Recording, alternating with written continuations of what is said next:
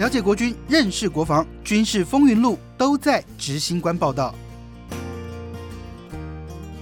执行官报道，我是执行官杨正权，欢迎在好听 F M 收听的朋友，以及在 YouTube 上面收看的铁粉们，跟大家问声好。这个星期的执行官报道，还是要跟大家谈谈在前线跟看不见的病毒战对抗的这个化学兵们，他们这段时间的努力跟付出。那当然，这段时间我在前线的观察，我观察到了蛮多，我觉得过去我没有发现的事情。很重要的一点是，我觉得我看到了不少的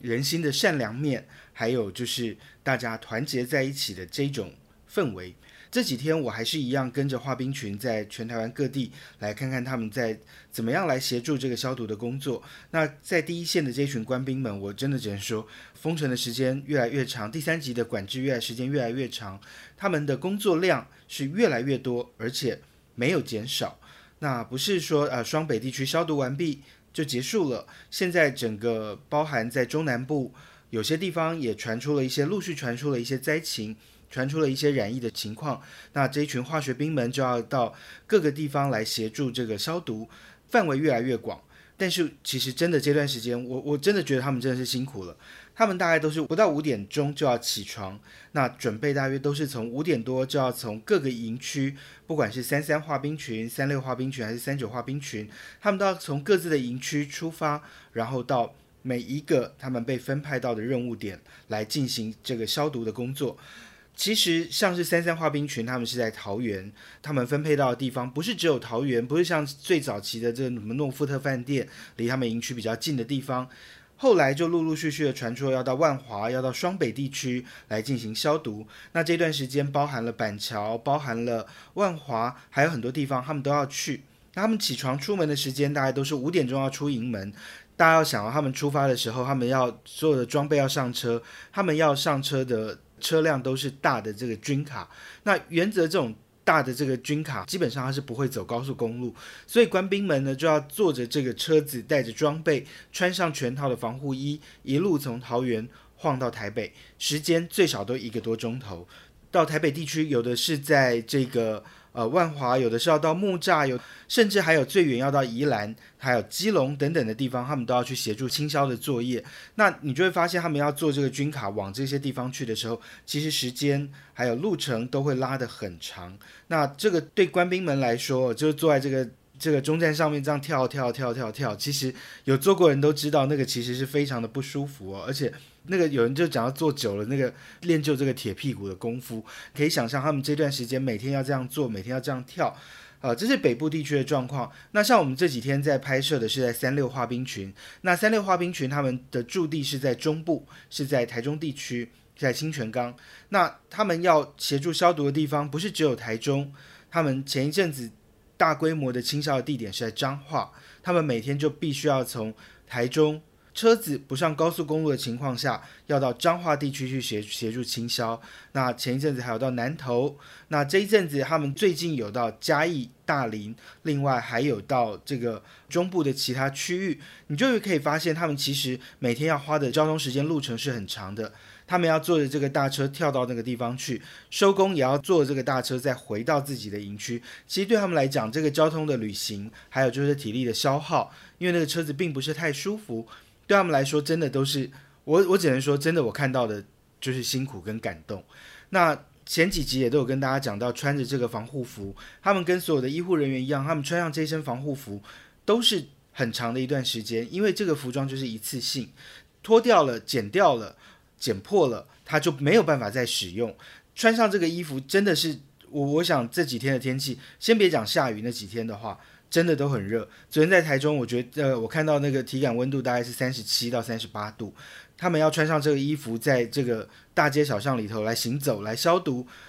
穿上这个衣服还有一个最痛苦的就是它无法如厕，它不能吃东西，不能喝东西，因为他的面罩、口罩在没有消毒的情况之下是不能拿掉的。所以对这群官兵来讲，他们穿上这身衣服真的是很热。那其实这段时间，我今天的节目，我很想跟大家分享的是我看见的善良。其实大家都知道，医护人员辛苦，军警消都很辛苦。那这段时间，其实像名嘴黄光芹，他就发起了这个募捐的活动。他募捐的东西，除了拿到钱之外，他买了大量的这个移动式的冷气，他协助每个筛检站，协助每个医院在户外的这个空间里头，他希望能够让这群医护人员，让这群民众，还有这个军警消都能够在比较舒适一点的环境里头来工作，所以他捐了非常多的移动式的冷气。这是我看到的第一个善良。那当然，我看着他们这这群官兵穿上这一身衣服，其实你可以看得出来，他们脸上都有疲惫，因为他们每天的工作时间都是很早开始，就是我讲了，他们四点多要起床，五点钟要出营门，然后六七点要在人少的时候就赶快开始进行消毒作业。然后即使很累，没办法休息，他们都还是一样努力的把这个事情给做完。那其实我们看到很多照片，还有我们拍的影片，你就可以看到他们这个口罩压一整天，这个地方都会有两条很深的这个痕迹，至少都要三四十分钟，这个痕迹才会消退。所以对这个官兵来说，他们除了闷热之外，其实这皮肤上面也不会舒服。我我不知道大家这一段时间有有些人哦，我我必须要说，有些人在路上看到化学兵就会拿起手机赶快来拍影片，然后上传，然后就说啊，看到他们很安心，然后给他们一些鼓励。当然，我也看到了一些人，就是啊，看到化学兵在消毒的时候，就会捏着鼻子往旁边跑，或者是讲说你怎么会这样喷，这样都喷到我身上来。那我说真的，他们在做的工作，很多人不愿意做，很多人没有在做。但是他们要做事情是为了大家的健康而做，我觉得真的不必要用那样的方式那样的回应。有时候真的给他们比个赞，他们就会很开心一整天。说真的，他们为他们做这些事情，为的不是别人，为的是你我的健康。其实那一天我看到他们的脸上的痕迹的时候，我就问了官兵，就是说啊，这个会不会痛，会不会怎样？他们就就是一句话，习惯就好。那而且其实他们讲说，其实穿穿上这个衣服这样的时间，如果能够帮助到人，我相信他们都是快乐也是开心的。那当然，我觉得国防部这一点做得很好，就是呃化学兵们他们都是在第一批施打这个呃防护疫苗的这个对象，所以当他们施打完毕，到前线去对抗这些病毒的时候，他们身体比较能够有这个防护力。我觉得这一点真的是要给国军高层一些肯定哦，因为真的这群化学兵真的是辛苦了。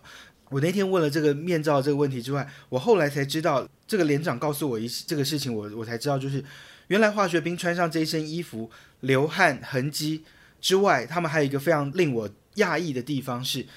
他们的脚会起水泡，而且是会蛮严重的起水泡。那最主要的原因是因为湿潮湿，而不是因为他们这个鞋子好不好走的问题。我看到的汗都是在胸口啊，在脸上，在头发这边，然后就全身湿哒哒的。那结果我后来才知道，原来就是这个湿，脚底也会全湿，袜子也会全湿，然后他们穿上雨鞋，袜子跟脚这样子去摩擦，背着这个器材大街小巷这样走，至少都是四个钟头五个钟头起跳。他说脚起水泡是非常正常的事情，而且脚起水泡的隔天，他们还是一样要穿上同样一套装备，继续的要前进每一个地方来进行消毒。那现在他们走的地方都是这个所谓的高风险区域，像是在台中大坑前几天的这个家族群聚事件，他们就到大坑地区去做这个大规模的清消。那另外像嘉义大林的这个也是家族的群聚事件，也是一样，大林两天的这个完整的清消工作也都是化学兵来做。那他们没有跟民众索取任何一毛钱，也没有跟民众拿任何的东西，他们就是背上了这些装备，无怨无悔的在这个这个地方来做啊。对他们来讲，这段时间这就是任务，这就是他们的工作，那他们就是认真的去把它完成。那我后来才知道，原来起水泡是常态，这个常态对他们来说，水泡长了就是想办法让它消掉，然后做点处理，隔天穿上袜子，继续的在前线来走。体力上的，在身体上面的这些这些问题，我觉得对官兵来说，他们应该都有办法习惯跟克服。但是我觉得最难克服的是，他们要走的是这个所谓的高风险的区域。那不管是在大林或者是在中坑，他们走的地方都是已经是确诊染疫的这个地方。他们虽然穿上全身的防护服，但是他们要脱下来之前要全身消毒，但是他们心里的压力是，我回家好吗？就像上个星期，我知道了有些营区有有人确诊，军方也做了非常多的隔离措施。那我知道的是有好多军官，好多这个年轻的士官告诉我说，既然营区有人染疫了，那接下来即使他放假，他也不想回家，他要确保他身体是安全的，他才要跟家人有接触，他不希望这个风险再扩大，那他宁愿每天在营区里头待着。那他说他就是只能够跟家人讲讲电话。你要想要在营区他们的 M D M 是打开的状况下，他们是没有办法来做这个所谓的视讯联系，他们没有办法跟家人用视讯的方式来来沟通。那很多的官兵就是我现在既然在做这个工作，高风险高危险，那我干脆就不要回到家里头，不要让家里的人有这个所谓的接触病毒的风险。那我觉得对这群官兵来讲，我觉得我真的觉得他们真的都是牺牲了，那也真的辛苦了。我我真的说，我看到的就是这样的善良。那另外，我这几天其实我看到就是像，我觉得过去很多人看到官兵们中暑啊或太热倒在地上不舒服，很多酸民就开始酸，就说哦国军的这个训练不够，强度不足，所以才会有这样的情况。但是我想要跟大家分享的是，其实那一天我看到在呃。中坑的地方，三六化兵群的官兵，他们这样走一整天下来，那其实他们七点多就背上了全身的装备，然后带着这个消毒的工具、水，然后就往每一个邻里的角落去开始做这个清消的作业。那对他们来说，这是他们的工作。走这样一整天，其实天气真的还蛮热的。要去说他们没有体力不够好，我觉得这有点过分。我说为什么会中暑？因为其实大家都知道，穿上这个衣服，他们面罩是不能拿下来的，不能喝水，不能吃东西，四个小时、五个小时这样走下来，其实我觉得再强的钢铁人也会有不舒服的时候。那我看到他们有人因为热热到中暑的难受，医护人员在旁边帮他降温，呃，想办法给水，让他想办法休息一下，让他想办法能够舒服。我听到的就是隔天，他还是一样穿上了一身的装备，就继续的前往这个任务点来协助这个消毒工作。那很多是预防性消毒，很多是这个所谓的确诊的足迹消毒。那不管怎么样，他们都是在帮大家守护第一线的健康。我我觉得在没有办法喝水的情况下，要背着这个装备这样走一整天下来，那真的是这真的是体力大考验啦。我觉得这个也许偶尔会有不舒服，但是我相信他们都还是会想办法完成任务。我只能说，他们真的是这段时间为大家做的真的是辛苦了。那我想要告诉大家，就是我看到的善良，官兵的善良，我也看到民众的善良。因为其实，在嘉义大林消毒的过程当中，这个镇长带着化学兵走到了这个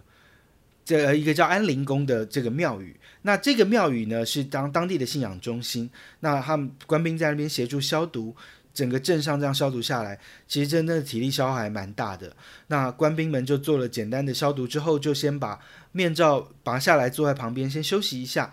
我看到的一个让我非常感动的事情，就是庙方人员那时候就赶紧拿着一箱的这个运动饮料出来，就赶快希望给阿兵哥来喝，希望给他们补充一下水分。但其实因为他们的手的这个手套还没有拔下来，他们是不能够把这个运动饮料拿起来喝的。但是其实原本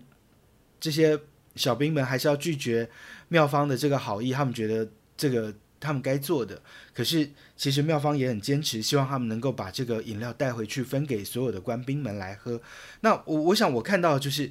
他们看到了官兵们的辛苦，就请他们喝个小饮料。我更意外的是，因为其实陪着我们拍摄的军官，他们跟我们一样，就是中午都没有吃东西。那我只是看到附近有这个有这个卖红豆饼的小摊子，呃，我就走过去，然后我就呃一样按照这个实名制的这个联络登记也回报了。那我就说我要买多少个这个红豆饼。其实那个小摊的这个大姐，她当时就告诉我她有哪些东西，她就帮我装一装。然后其实我真的只是想要分，就是等到任务结束之后分给这个协助我们的军官们啊，陪我们的军官们一起吃。那当然也有军官就陪在我身边，她穿着全全身的军服。结果这位大姐她除了看到我之后，她转过头看到一个穿着全身军服的这个军官，她就说啊，你们是来消毒的，哇掐林夹，她就要请他们吃。那其实当下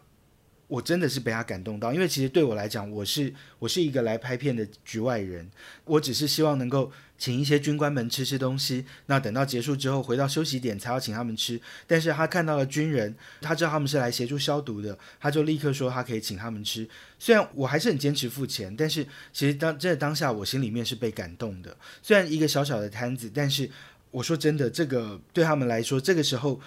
其实生意也都受影响的，每个人都不是这么好过的情况下，他还愿意请这群官兵们来吃东西，我我只能说我看到的就是善良跟感动。因为我相信这个小摊子，